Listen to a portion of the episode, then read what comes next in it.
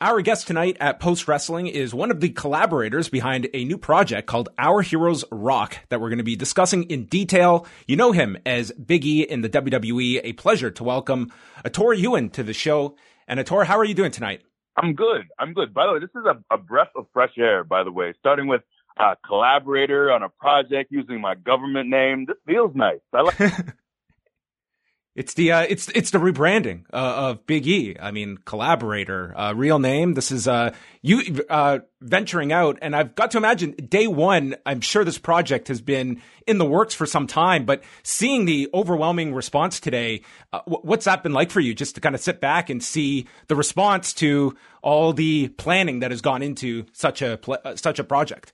I, keep telling um, our, our team is, and I, I tell people this is as much um, Andreas Hale's project and Jonathan Davenport's project as it is mine. The three of us have worked together on it. I keep telling them that this this is my Christmas. I've been so giddy just about seeing the amount of love and support for this has really been heartwarming and incredible. Um, this is something that we've we've been talking about for the past couple months, and for us, it started as wrestling gear. You know, post uh, George Floyd and his murder, I just had this feeling of wanting to do something and in many ways, I felt helpless. Like I can't fundamentally change systems, but I felt like doing something was better than nothing. And, you know, it, it kind of started as, you know, putting the names of, of people who had died at the hands of police brutality, um, on armbands and wearing them. And then eventually morphed into having this conversation with Jonathan Davenport, who was incredible, who has designed our gear, um, for now since 2015. Um, and, uh, you know, it got a really good response, but we kept thinking, man, this should be more than just wrestling gear. And then my buddy Andreas Hale, um, just kind of contacted me and he echoed the same sentiments and he had ideas. And so I, I can't remember exactly when we first started, all three of us, you know, deciding uh, to work on this short, but it's been, I think, a couple months now. Um, but the, the response has been overwhelming and it's really, um, warmed our hearts. The concept is an animated series that would be celebrating a lot, a lot of, uh, a lot of black heroes, whether they be of fame or or not so much. You also outlined like a lot of names that maybe are not familiar uh, to to a lot of people as well. Uh, choosing to go the, the animated route and infusing hip hop with science fiction was that very much a collaborative effort? Were there certain things that you kind of kind of took a certain vision to? What was the process like with the three of you putting these ideas onto paper and having a, a fully formed idea that has come out? I feel like we all kind of got on the same page pretty quickly with kind of the elements that we wanted to use. And, and for this short that we have the Kickstarter for, um, the focus is on on Ruby Bridges, but we're also going to acknowledge uh, many of our heroes. And the reason we had we named the project Our Heroes Rock is because that that's the way we perceive Black history is American history. The fabric, it's, it's so much uh, part of the fabric of our nation. And, um, you know, I think in many ways, hip hop is something that so many of us were raised on, something that so many of us love. And so it felt like very with the times. And I, I just think of this as it's schoolhouse rock for important black figures. And, you know, hip hop is, is such a massive part of our culture. And I felt like the best way to tell the story is through hip hop. And uh, and, I, and one thing I love about animation is it can be so engaging and fun for kids, but also for adults as well. I often think of like Shrek, which is often you know aimed for younger audiences, but there's a there's humor in there that adults get and whatnot, and that's kind of what I hope this project is. That you, of course, you know, if you're a parent and you want your child to learn something, that you sit them down and they're engaged, but also that people my age in their mid 30s or older are also engaged with this as well. Um, so that's kind of what we want this project to be. Um, these are stories that I think are fundamentally important. Um, and, you know, we talked in our video for the Kickstarter project, we talked about how, you know, several of us on the team hadn't learned um, many of these names until we were later in high school or in college. And I think learning to be empathetic um, to be understanding, to be proud as a young black boy or black girl of who you descend from, of people that look like you, uh, I think is really important as far as just keeping keeping these stories alive, as far as teaching kids empathy and understanding, and also just a, a better understanding of the history of our country and the people who sacrificed so much to make our world a better place. I think like projects like this, uh, they're so important for the reasons that you've outlined. And you go back to the the murder of George Floyd, and it just seemed like it was such a reckoning point for many people. And you go through the anger and the frustration period, and then it almost feels like people hit a wall of there's they just want to move on from it and not think of the horrors attached with it. And that seems to be the most important phase is then the next step is whether big or small steps that are going to remind you of these things. And I thought that you really did bring that to television, as you mentioned, with the armbands and bringing up the the likes of Lamar Smith and John T. Williams and Kai Gurley. And me personally, I would take out just a few minutes every week to make sure I researched all of these people and learned who they were. And there was almost a subtext to whether this was your intention or not. It was every week you had more and more names. And it's like that was almost a, a statement right there that you could continue every week with these horrific stories, and it really does paint a picture of things that need to change and allowing that conversation to continue beyond just the period where there was such a heightened anger that that conversation was continuing because of examples that you were bringing up. No, certainly, and I, I appreciate you saying that because that, that's my intention. Is and the same thing with, with our with our gear. When you see um, the Schoolhouse Rock style um, you know, uh, images that we've had on our gear for the last few months is that I hope that, you know, there are a lot of people who are going to watch the show and they're, they're just there to be entertained or they're just there for an escape. But there are people like you, hopefully, that will do the research, that will try to do more to, to understand. Um, I think one of the things that really hit me with, um, after uh, George Floyd's murder was that these conversations need to be had beyond this month or the next month. This is, there are people who dedicate their lives to dismantling systemic racism. There are people who will, you know, spend 50, 60 years doing this work and they will pass away and the work will still need to be done. Um, so that was my thought was how can I contribute to this conversation? How can I contribute to education beyond just this horrific period where everyone was so emotionally invested and then, you know, naturally with our news cycle, people eventually move on. But uh, in many ways, I think uh, this past summer uh, changed my life. Um, I think it, for a while, I kind of had this feeling that I wanted to do more and I hadn't done enough. Uh, I consider myself incredibly blessed, incredibly fortunate to uh, have had the career I have, to be, uh, to have a modicum of success, uh, and and to be, you know, really well off. I'm, I'm very grateful for that. And I, I think I needed to do more, and it just hit me. It felt like uh, the light switch was finally turned on as far as me engaging with, with, with trying to do more. And I'm, uh, I'm grateful for this platform. You know, you never know how long this lasts, whether it be injury or retirement. I'm grateful that people even care to know my name or to care about anything that I'm invested in. Um, so, uh, my hope is that I can use this opportunity to, to do some worthwhile things and uh, the response, again, once again, has really um, kind of driven that home that there is there is an audience for this, and people do want these stories. And uh, I I'm so appreciative. There's so many times I think we can be cynical about wrestling fandom and about our audience, but so many times people have stepped up and showed me that you know there we really do have an incredible community, and I'm really grateful for that. Um, you know, we we um, made uh, when when Kofi I Nelson Kofi and I Nelson the ring um, when we were still at the PC, and uh, we had an artist uh, who was incredible, um, who, who painted something. We made shirts, and I, you know, I I didn't know how much money we would raise, but I was like, let me just do something and see. And we, I think, it was around fifteen thousand dollars we were able to donate to the uh, NAACP Legal Defense Fund just through uh, the shirt. So I, there's so many times where this wrestling community has embraced me and shown me love and has been with me on the causes that I'm trying to support or bring light to. And I'm incredibly grateful for, for everyone. Um, there are a lot of really, truly good hearted, good people, um, in, in our fandom, uh, wrestlers as well. So, uh, I've been incredibly moved by all of that. So yeah, that's, uh, you know, the kind of focus is, is to continue to, to do good work. And, um, and, uh, like I said, I've just been very, very thankful for all the support. Has it been an evolutionary process for you to understand the, the true power of the platform you have and how best to use it? Is that something you've grappled with? Does my audience want me to just strictly be the character they see on television every week and reflect that character or expand out of it? Like, could you, do, could you have imagined yourselves 10, 10 years ago, uh, speaking about the, these subjects with the openness that you have been able to embrace today? Oh, um, definitely not at all. You know, these are things that I was uh, wary of or, or aware of for, for, quite some time.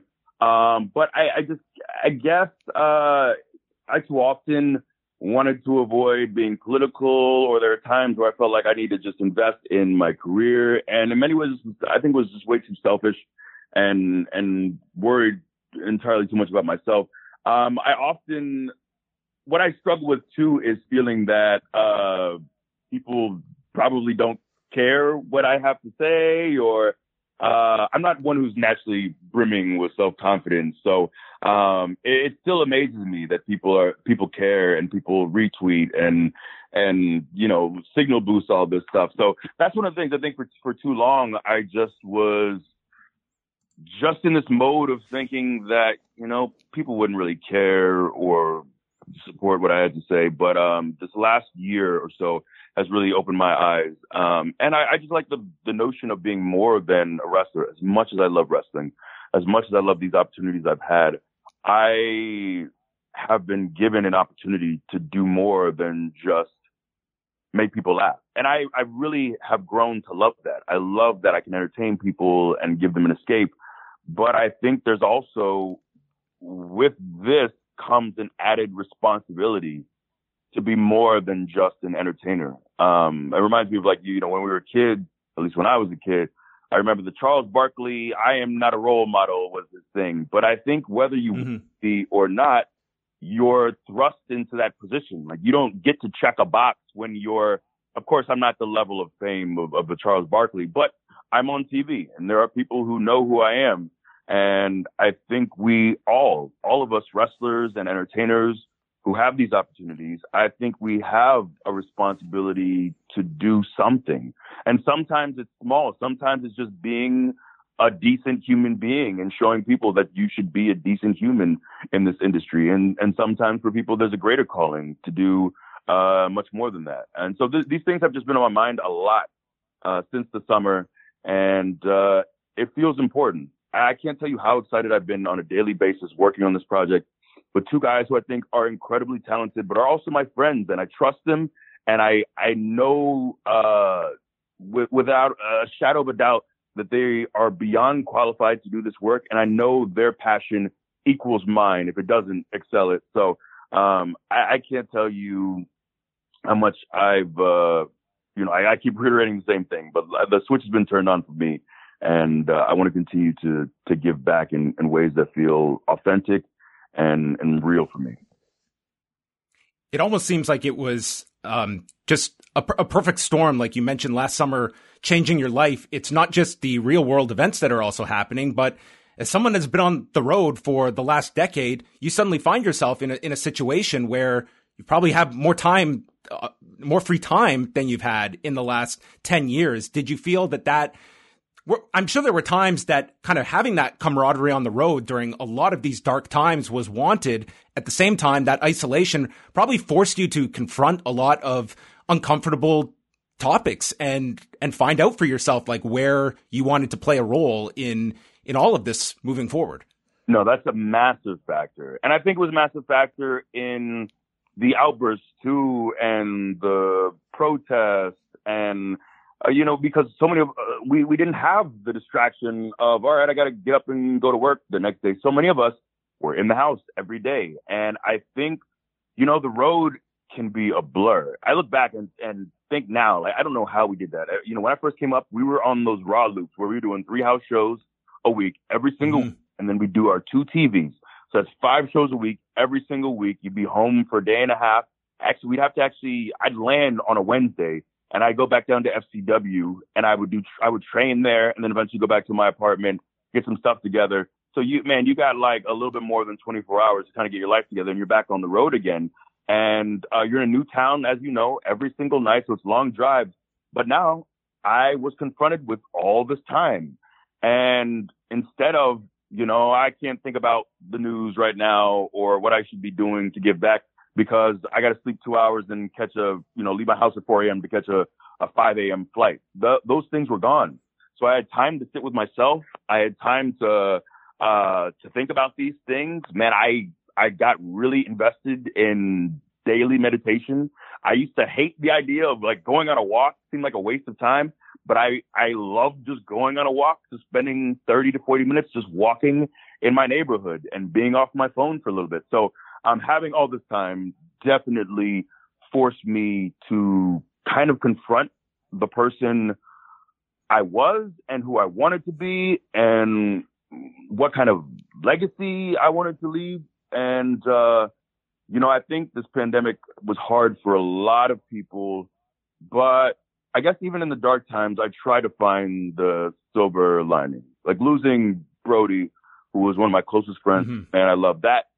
Um, you know, after the initial sadness started to wear off, I my next thought was, how do we make some good out of this horrible, painful moment?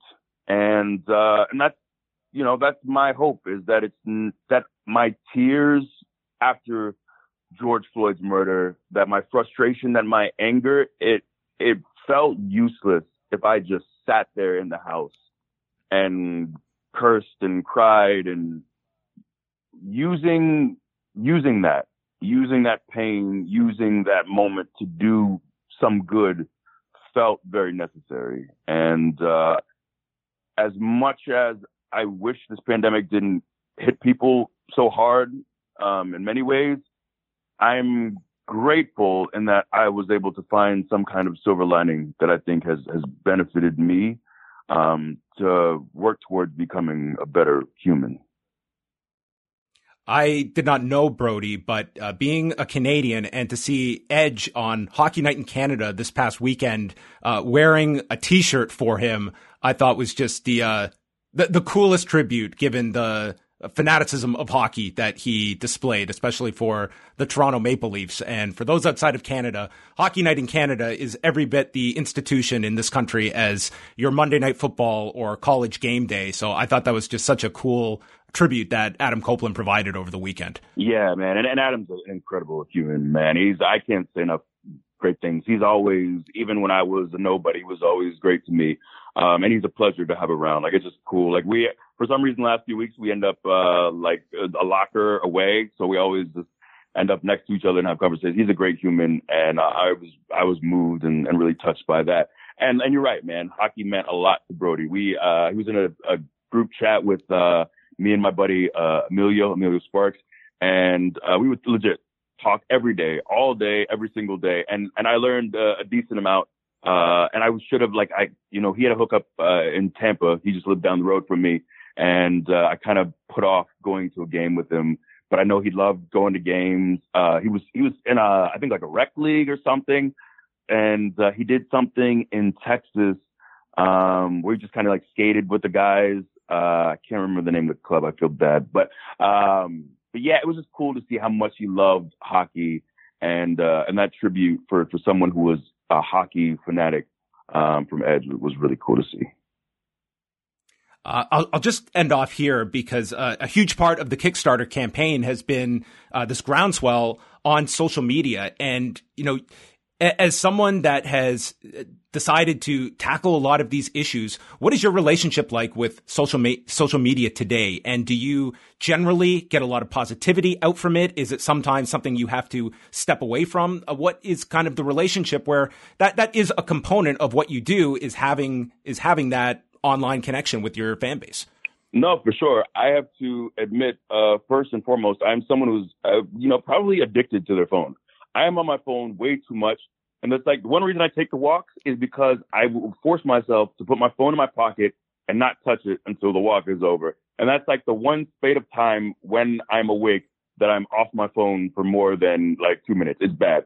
So I'm, and I'm spend a lot of that time on Twitter, but, uh, I generally find it entertaining. Um, I think for many people, it can definitely be a cesspool. Um, I find that people are overwhelmingly positive as far as like my mentions and um, you know, I don't block people. Like it's not a thing that I, I don't know. I, I just didn't want people to have like the satisfaction of knowing they got to me or whatever. And I honestly don't have that many people who are in my mentions who are an issue.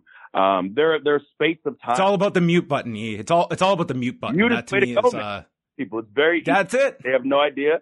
Um, but there, there are times too where I'll like just be really into tweeting some nonsense. So I'll kind of go off and tweet whatever comes to mind. Like, um, I think the last time there's a lot of stuff with, uh, God bless Becky for allowing me to go off about her mom, um, whatever this was, like a year or so ago. and, uh, there are times where I, I just think things that make me chuckle and a lot of nonsense. But lately, um, I guess I just haven't been as into tweeting random nonsense and it's been more, you know, we, will tweet about the New Day podcast and, um, things that are close to, you know, just kind of the social cause and whatnot. And um, the gear too, we're still we're auctioning off all of our Rumble gear, uh, and we're donating to uh, Food Life uh, New York, which is in their Rochester-based uh, charity. And uh, sorry, Food Link. I definitely butchered that. I knew it was wrong. It's Food Link New York in Rochester, New York. And uh, so yeah, so I'll post about that. It's the stuff that goes up on eBay. And right now it's like over six thousand dollars we've been able to donate. Um, and that was my way of kind of, you know, making some good out of, out of the bad of, of Brodie's passing. So, you know, social media definitely can be a, a good tool. And this Kickstarter has been uh, an example of that. Well, you mentioned, um, R- Ruby Bridges and, you know, her story is 1960, which I mean, in the grand scheme of things is not all that long ago. Like that's my, my parents' generation. And I would be curious for you as well, and we can end off here, is that when you and Kofi Kingston decided to make that statement and take a knee on SmackDown, what was the emotion when you picked up your phone afterwards of what the reaction was going to be like? Because Colin Kaepernick was a whole lot closer, and I think history really paints an ugly picture of how he was vilified at a time. Was there any of that nervous energy when you picked up your phone to use, to see how the world at large would respond to that statement? Um, I don't know if there was nervous energy. I I think for me, I think I've gotten to the point too where you know I'm, in my mid 30s now, and I I like to examine my my thoughts or my beliefs in the moment and think, is this coming from a good place? Are we doing this the right way? is what what's the desired intent here? So I, I tried to kind of weigh those things, and once I feel like this is something that feels necessary, it's something that I truly believe in. I, I I'm not really swayed on what people think or not. I hope people are receptive to it. I hope they're they're moved by it or that they think, you know, like I hope something good comes from it for the audience. But uh, I think I've gotten to a point now where if people don't perceive my intent the way I intended. If they don't, if they don't like the message that I'm putting out there, I, I, I guess I shrug my shoulders a bit because, uh, I feel like having some principles and, and sticking to those are, are important. So it wouldn't have gotten me down. It wouldn't have made me upset. You know, there are people who think there's no place for that in, in wrestling or in entertainment, and and they're entitled to believe what they want. But um, I've felt very strongly. I talked to Kofi about it. You know, Woods was injured at the time, or he would have been right there with us. But I wanted to let people know, hey, we feel the same pain you feel. Like I was, I was crying, like like you were crying, just because we're on TV. I think sometimes there's a perception that because you have money or you have a modicum of fame, that you're above the issues that other people deal with, that you don't feel the same hurt, that you think you're above it. And I just wanted to let people know that we're not. And that in this industry that doesn't always have the best history with depicting black and brown people, that we do have a voice and that we are unafraid to use it. And I hope that when I'm retired, that people from all backgrounds, whether it be, uh, you know, black or gay or whatever, that they are unafraid to make a stand for what they believe in and for what's right and for fighting for equality. And, uh, I think we need to do our part. And I just kept thinking of too, like, we need to be the change that we want to see in the world. I think I too often felt that someone else was going to do it.